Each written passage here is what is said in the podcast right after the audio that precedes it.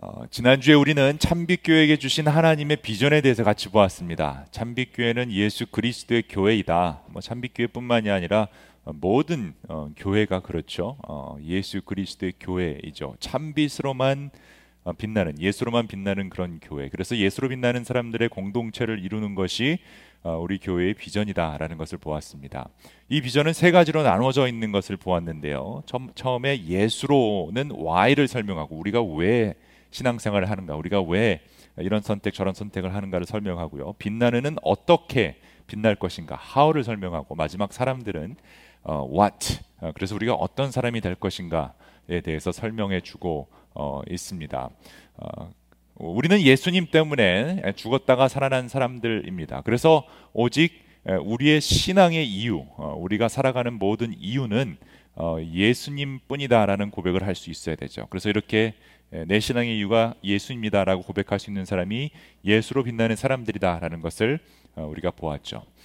오늘부터 앞으로 6주간은 그렇다면 오직 예수만이 우리의 삶의 Y가 되는 사람들은 어, 떻게 살아야 되는지에 대해서 그리고 그렇게 살면 어떤 결과물이 예, 나올 수 있는지에 대해서 같이 보려고 합니다. 특히 사순절 기간 동안 이번 주 수요일이 이제 제수요일이거든요. 그래서 어, 이 제수요일부터 시작되는 사순절 기간 동안 우리는 야고소, 야고보서를 통해서 전 교인이 같이 말씀을 묵상하고 또 성경 공부를 하기 예, 원합니다. 그래서 예수로 빛나는 사람들이 예, 어떻게 빛나야 하는지 또 어떤 사람이 되어야 되는지를 같이 예, 노력하기 원합니다. 코로나 팬데믹으로 극도의 피로감이 쌓여 있는 이때에 우리가 해야 할 일은 성경 공부입니다. 말씀 공부를 해야 됩니다. 주일 예배를 통해 설교로 어, 말씀이 선포되고 또 소그룹 우리 케어 모임을 통해서 어, 또이 말씀을 같이 공부할 것입니다. 그래서 2021년 사순절 기간에는 우리가 참 좋으신 하나님이 주시는 그 은혜를 같이 경험해 보기를 원합니다. 각 케어별로 성경 공부 시간을 정할 텐데 주로 이제 오늘 주일날 많이 하게 될 것입니다. 아직 연락을 받지 못한 분이 계시다면 빨리 케어 돌봄이 부돌봄에게 연락을 해주시고요. 혹시나 이 줌으로 모이는 게 어려운 분들이 어, 어, 계시면 빨리 연락해 주셔서 어, 줌 사용법을 좀 배우실 수 있으면 좋겠습니다.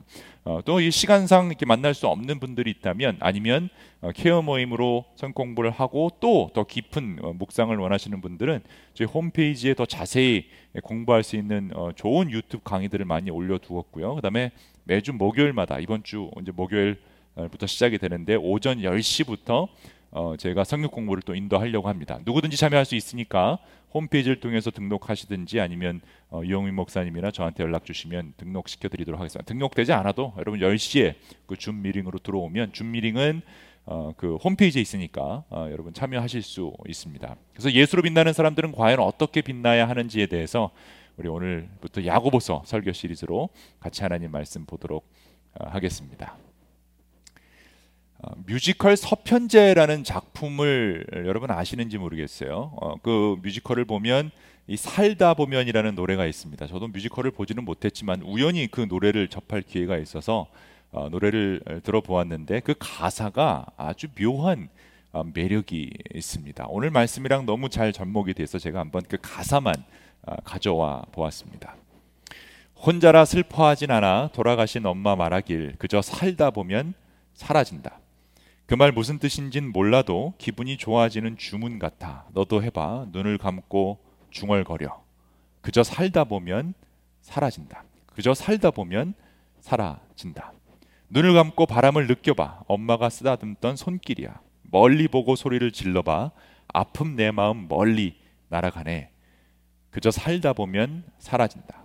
그저 살다 보면 사라진다. 아직 인생을 더 살아봐야 어, 이 가사에 담긴 더 진한 어, 그 느낌을 더 알 수 있을런지 모르겠지만 그저 살다 보면 사라진다라는 표현이 은근히 위로가 됩니다. 여러분 그렇지 않습니까? 어, 한국 사람들이 가지고 있는 어떤 그 한 때문에 그런지도 모르겠고요. 아니면 인생이 살다 보니까 생각보다 훨씬 더 터프해서 그런지 이 노래는 나도 모르는 사이에 고개를 끄덕이며 그래 살다 보면 살게 되어져 있지라는 씁쓸한 공감을 불러옵니다. 특히 코로나 팬데믹이라는 상황 속에서 어쩔 수 없이 마스크를 쓰고 조심히 숨쉬며 살아가야 되는 우리들에게 또 이민자들에게 소수민족인 우리들에게 더 와닿는 어, 위로의 가사인 것 같습니다. 저도 제 삶을 돌아보면 어, 그저 살다 보니까 사라진 것 같은 느낌이 많이 어, 듭니다. 최근에 제가 우리 아이들 예전에 찍었던 사진들 동영상들 이렇게 정리하는 그런 기회가 있었습니다. 어릴 적 아이들 모습을 보면서 그래 이랬었지, 그래 저랬었지라고 웃으면서 참 귀여웠던 아이들 모습 이제는 너무 훌쩍 커버려 가지고 징그러웠는데 그땐 참 이뻤다. 라는 생각, 행복한 추억들 속에서 웃음 지었던 어, 그런 순간이 있었습니다. 근데 그러면서도 그때 힘들었던 기억도 같이 이렇게 떠오르더라고요.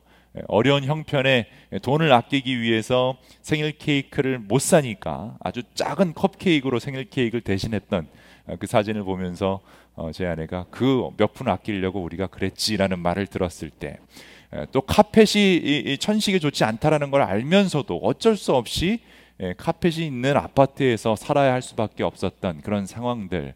어, 그래서 그 동영상 속에 아이들 기침 소리가 끊이지 않는 걸 어, 들어보면서 단순히 귀여움의 아름다움의 추억뿐만이 아니라 아 그랬었지 어, 이렇게 힘들었었지 라는 생각이 들었습니다. 그런 씁쓸했던 삶의 서러움들이 지나간 삶 속에 스며 있다. 라는 것을 알게 되었어요. 신기한 것은 그때 참 힘들었었는데 지금 돌아보니 살다 보니 사라졌습니다라는 고백이 나온다라는 거죠. 아마 여러분 가운데서도 돌아보면서 이렇게 사라졌다라는 생각을 하시는 분들이 계실 겁니다. 그때는 정말 서럽고 슬펐는데 힘들었는데 금방이라도 죽을 것 같았는데 살다 보니 사라졌던 경험들 아마 다 있으실 겁니다.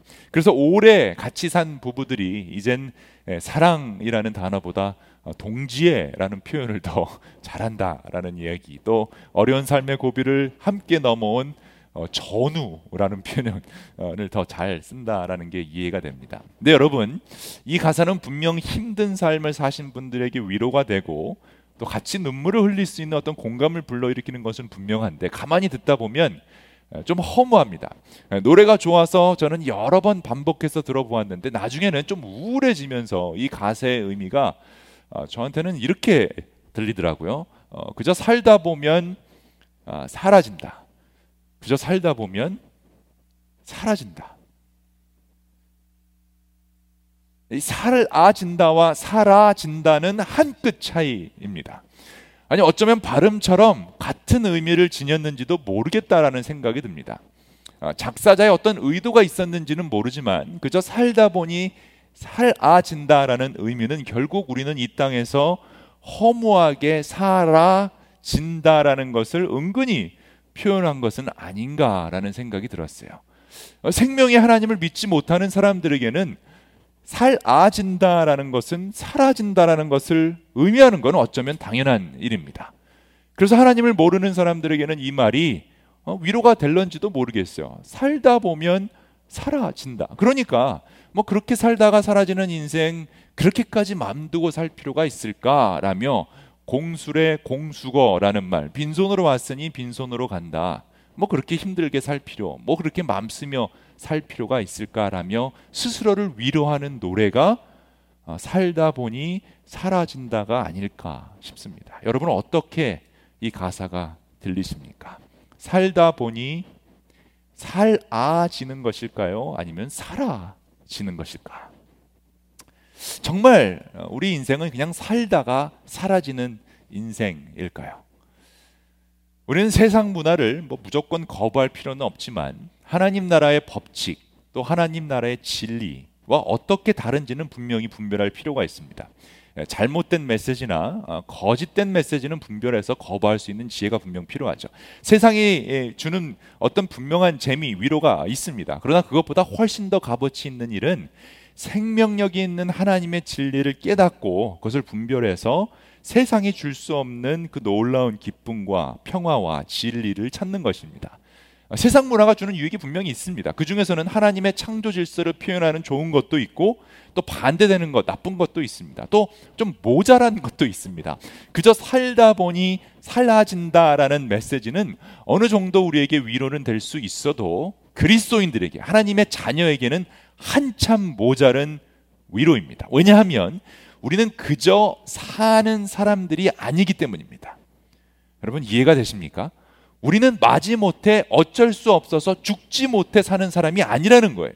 우리는 예수 그리스도의 죽음으로 살아난 사람들, 그 은혜 때문에 감사하며 살아야 하는 분명한 목적이 있는 생명이 있는 사람들이기 때문입니다. 우리는 우리에게 주어진 이 땅에서의 시간 가운데 충분한 생명을 누릴 수 있게 된 구원의 사람이죠. 그러니까 그리스도인들은 어떻게 살다 보니 사라지고 그러다가 사라지는 사람들이 아니라 예수로 살다 보니 빛이 나서 내 삶으로 그 빛을 어두운 세상에 비추는 사람들이라는 것이죠. 즉 다른 사람에게 생명의 빛을 비추어 줄 수 있는 빛나는 사람들, 광이 나는 사람들, 눈빛이 살아있는 사람들이 그리스도인들이라는 거예요. 야고보는 바로 오늘 이 점을 다루고 있습니다. 그리스도 예수로 사는 사람들은 예수를 믿는 사람들은 그저 살다 보니 사라지는 사람들이 아니라 살다 보니 주위가 바로 그 예수 그리스도의 빛으로 환하게 빛나고 따뜻하게 되어서 변화되는 역사를 일으키는 사람임을 알려주고 있습니다. 사실 야고보는요 예수님의 동생으로 어, 알려져 있습니다.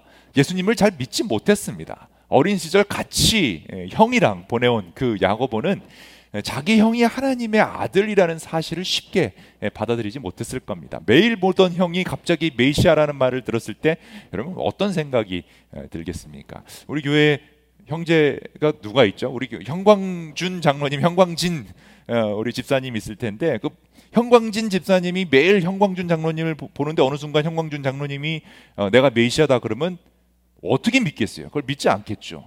어, 이상하다 정신병원에 데려가겠죠. 아마 비슷한 어, 그런 관계였을 겁니다.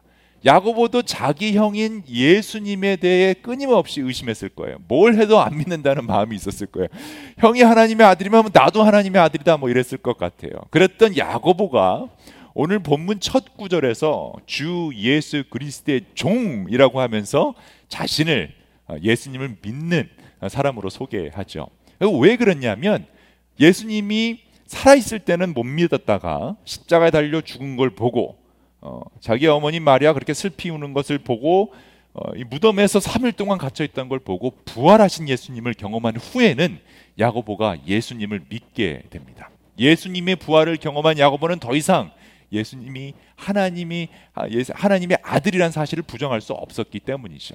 그렇게 의심했던 야고보가 믿을 정도라면 야고보가 경험한 부활의 예수님은 너무나 확실했다라는 것입니다.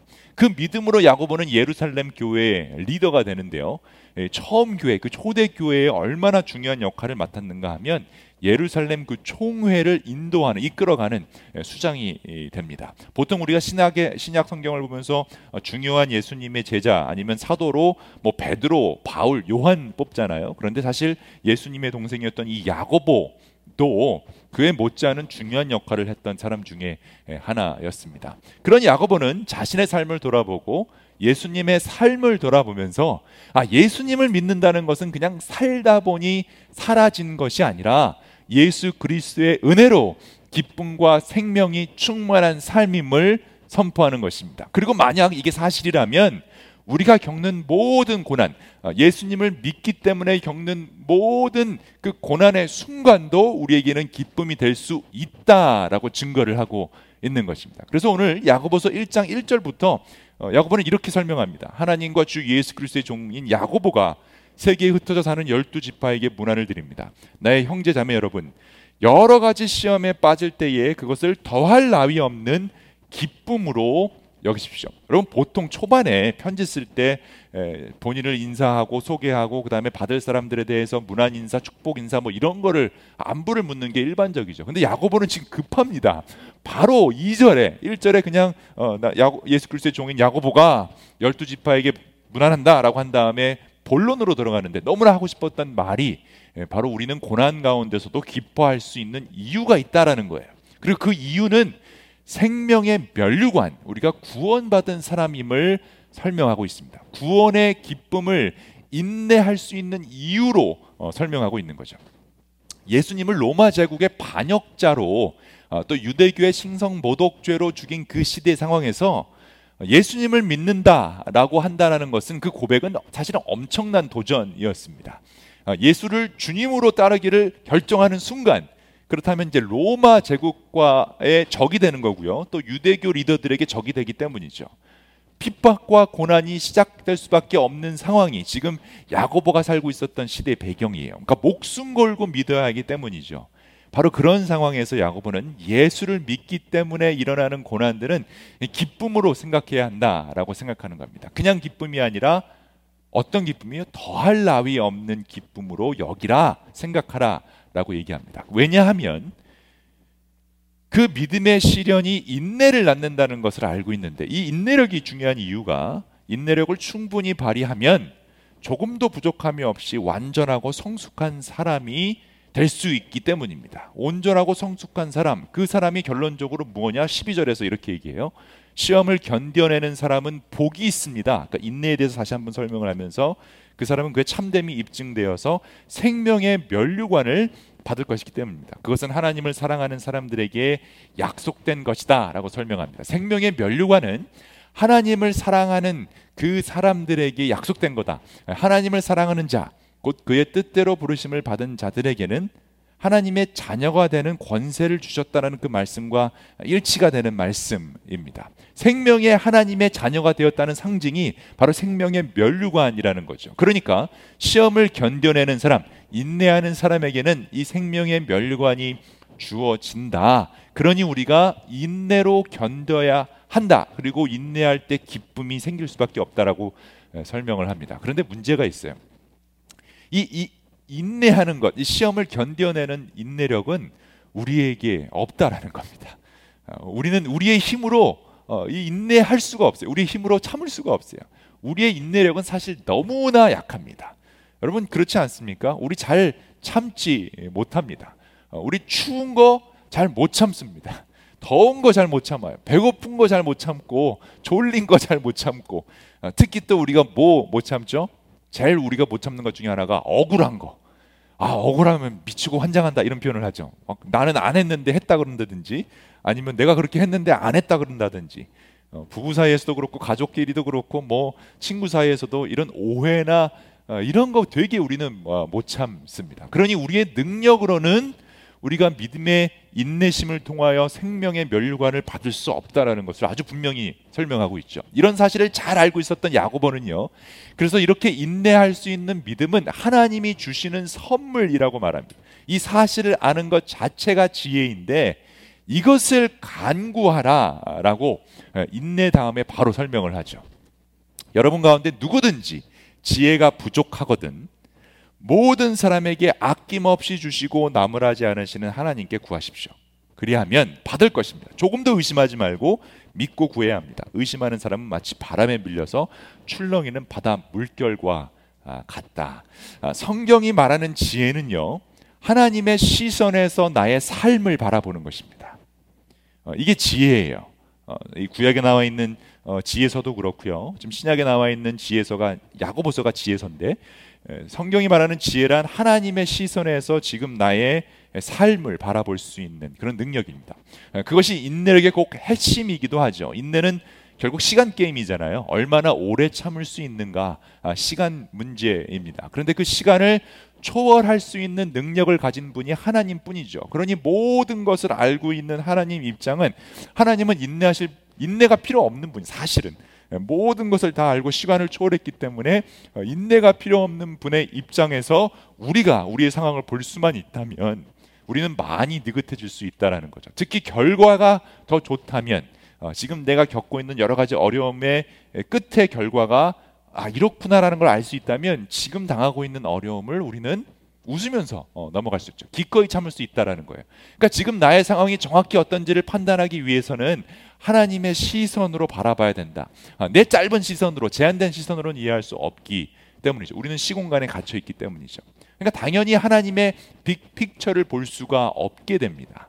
조금만 어려워도 조금만 힘들어도 그러므로 이런 일들이 어떻게 협력하여 결국은 하나님의 선을 이루는지를 보지 못하게 되는 그러니까 인내하지 못하게 되고 어, 화가 나는 것이고 어, 우리가 뭘 어떻게 해보려다가 더 안 되는 일을 망치는 그런 실수를 저지르게 예, 되는 것입니다. 그러니까 하나님의 관점에서 그 큰 그림을 보면 빅픽처를 보면 지금 일어나고 있는 이 고난 가운데 있는 어려움들은 별로 큰 문제가 되지 않는다라는 거예요.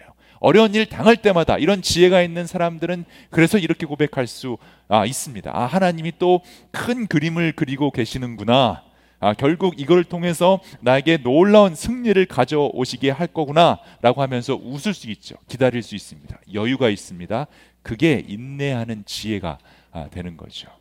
가장 어두울 때가 가장 빛나는 순간이 될 수 있는 것처럼 우리는 그 순간 하나님의 시선으로 바라본다면 견뎌낼 수 있는 인내가 생겨난다. 그러니까 하나님이 사랑하는 자녀들은 살다 보니 그냥 사라진 게 아니라는 거예요. 하나님의 빅픽처 속에서 우리가 감당할 시험만을 허락하셨기 때문에 살다 보니 사라진 것이 아니라 인내하다 보니 빛나는 우리의 모습을 발견하게 되는 거죠. 결국 우리가 승리할 것이기 때문이죠.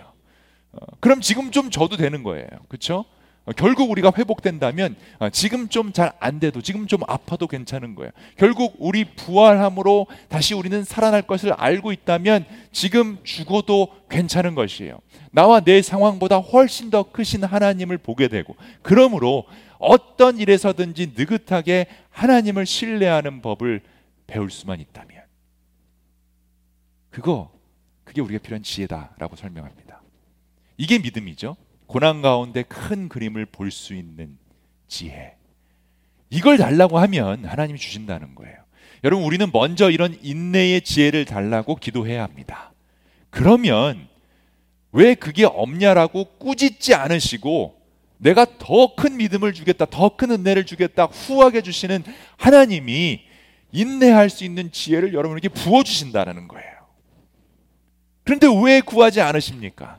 왜 자꾸 주신다는 걸 피하십니까? 왜 자꾸 주신다는데 안 받으십니까? 혹시 오늘 아직 예수님이 누구신지를 모르는 분이 온라인 예배를 통해 예배를 드리고 계신다면 오늘 처음 교회라는 곳을 나오시고 오늘 처음 예수라는 이름을 들으시고 오늘 처음 어, 이런 어, 설교라는 걸 들으신 분이 혹 계시다면 여러분 오늘 하나님이 여러분에게 주시는 이 메시지를 받아서 받아서 이 말씀대로 한번 강구해 보시기 바랍니다. 여러분 가운데 누구든지 지혜가 부족하거든 모든 사람에게 아낌없이 주시고 나무라지 않으시는 하나님께 구하십시오. 그러면 받을 것이다라고 선포합니다. 구하면 받는다. 아, 이 새번역이 조금 어, 너무 nice하게 얘기해서 한국말에 이제 존댓말이 있어서 이게 또 잘 안 통하는 경우도 있을 것 같아요. 예수님을 모르는 사람들이 안 구하는 거는 이해가 되는데 내가 예수님을 믿는다 그러는데 안 구하는 사람들은 이게 참, 참 그렇죠.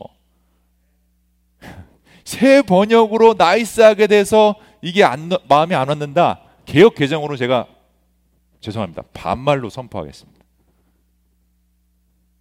너희 중에 누구든지 지혜가 부족하거든 모든 사람에게 후히 주시고 꾸짖지 아니하는 하나님께 구하라. 그리하면 주시리라. 한국말은 좀 반말이 있어야 좀 세게 와 닿는 것 같다. 요. 구하라. 그러면 주시리라. 그러니까 사실은 좀 설교는 제가 봤을 때 좀 나이가 좀 있으신 목사님들이 반말로 설교를 해야 확확 꽂히는 것 같아요. 그래서 제가 보니까 이 부흥사 강사님들이 머리 좀 희끗희끗하고 연세가 한 60 넘어서 예, 사투리로 막 그럴게요 안 그럴게요 안 그러면 죽어 뭐 이래야 이게 확확 어, 교인들이 받고 막 은혜가 되는 것 같아요. 저는 한 20년 남았네요. 말씀을 마치겠습니다. 믿음이란 어, 신뢰입니다. 그런데 하나님을 향한 믿음은 계속 쌓여야 좋은 크레딧이 되는 어떤 크레딧 시스템은 아니에요.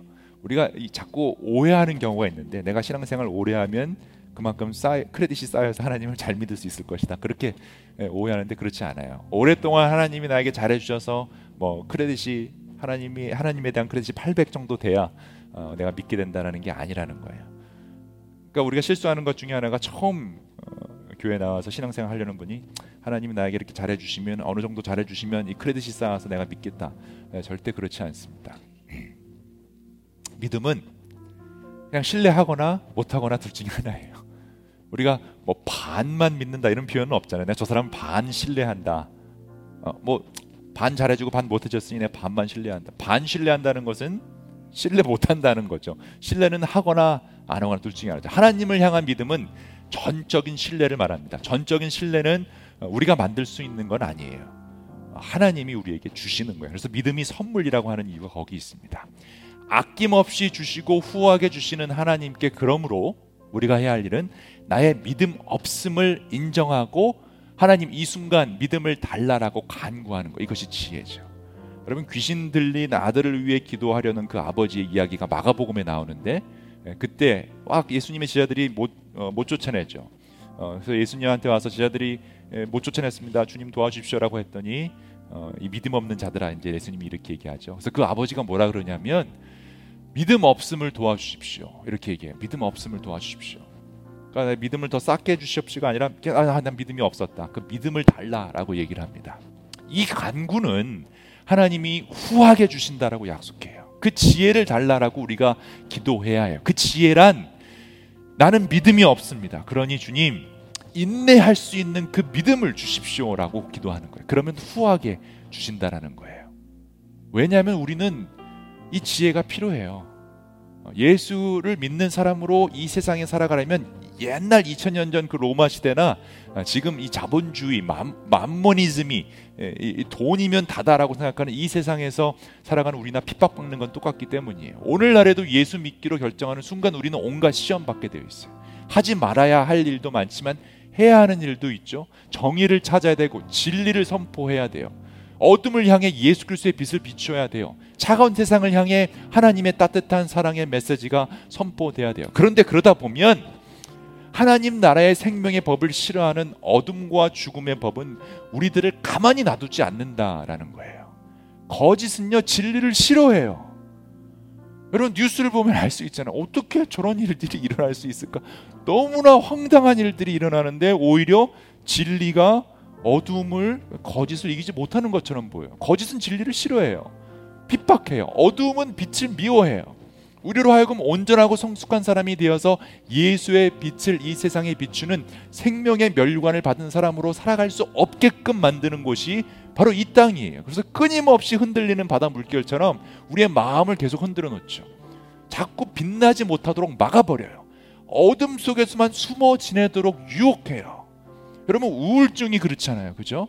어, 우리를 핍박하는 모든 어려움들이 결국은 뭐예요? 이불 속에서 나오지 말라고 방구 속에서 나오지 말라고 자꾸 우리를 지금 일어나고 있는 이 팬데믹도 똑같죠. 그냥 나오지 말고 그 어둠 속에서 있으라는 거죠. 그래서 아무 생각 없이 이 세상을 살다 보면 우리는 아무런 빛을 내지 못한 채 사라지게 돼요.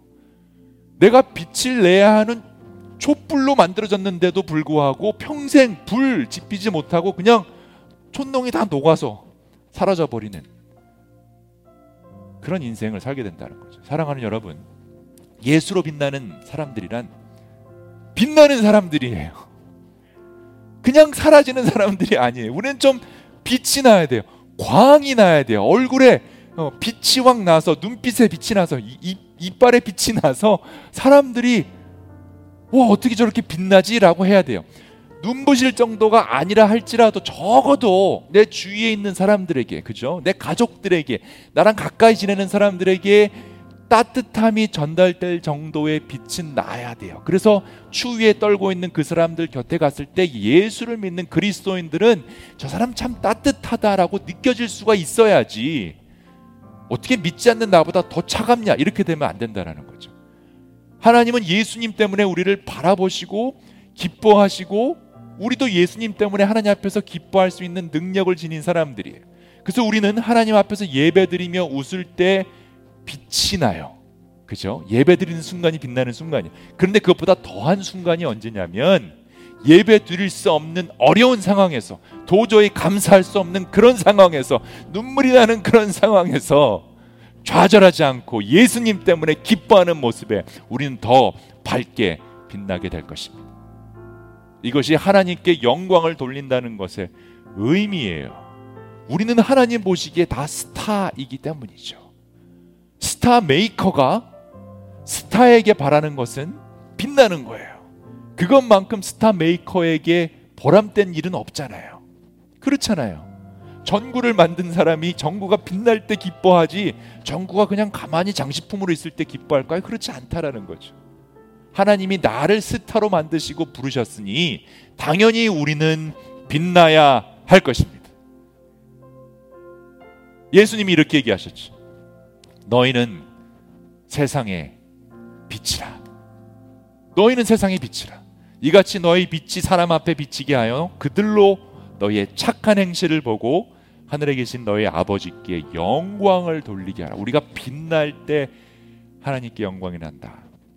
우리가 충만하게 살아갈 때, 뭐, 우리의 삶의 능력이 막 넘쳐날 때, 행복하게 기쁘게 우리의 이 삶을 충분히 감사할 때 하나님께 영광. 평소에도 빛나야 되지만 어려운 일을 당할 때야말로 가장 아름답게 빛날 수 있는 기회죠. 어, 이런 빛나는 삶의 목적을 가지고 사는 사람은 억지로 사라지지 않고 허무하게 사라지지도 않죠. 예수로 빛나는 사람들은 그저 살다 보니 살아지는 또 사라지는 사람들이 아닙니다. 우리는 하나님을 전적으로 신뢰하기에 인내할 수 있고 인내 가운데 기뻐할 수 있으며 그러는 가운데 정금과 같이 빛날 것입니다. 그러니 우리에게는 그저 살다 보니 사라진다가 아니라 참다 보니 빛이 난다. 이것도 라인 맞추느냐고 굉장히 힘들었어요. 제가 네 글자 네 글자 맞추느냐고 참다 보니 비친다. 물론 여러분 중요한 게 하나 있는데 이 참는다라는 것이요 나에 대해서 참는 것이지 다른 사람 어, 불의를 보고 참는다는 건 절대 아닙니다. 여러분 그 정도는 다 알고 계시리라 믿습니다. 제가 여러 번 설교했죠. 우리가 다른 사람들이 공경에 빠져 있거나 어려운 상황에 있거나 불의를 당하는 불이익을 당하는 걸 봤을 때는 우리는 세상이 비치기 때문에 그걸 비추고 진리를 선포하고 어, 정의를 세워야 합니다. 근데 이건 나죠. 내가 핍박을 받고 또 나에게 어려움이 당했을 때는 내가 내가 선택할 수 있는 다른 사람들의 불의를 보고 참지 마시고요. 다른 사람 불의 그거는 우리가 어, 세워야 되는 거고. 근데 나에게 어려운 일, 나에게 힘든 고난에 어떤 시험이 일어날 때 참아야 된다라는 거죠. 왜냐하면 우리는 살다 보니 사라지는 사람이 아니라 참다 보니 빛나는 사람이 될 수 있기 때문에. 그래서 참다 보니 빛이 난다라는 노래를 부르는 사람들이 참빛 교회 교인들입니다. 오늘부터 여러분의 노래는 살다 보니 사라진다가 아니라 참다 보니 빛이 난다입니다. 여러분의 배우자에게 조금만 더 참아 보시기 바랍니다. 그럼 빛이 날 것입니다. 여러분 자녀에게 조금만 더 참아 보시기 바랍니다. 자녀들이 빛이 날 것입니다.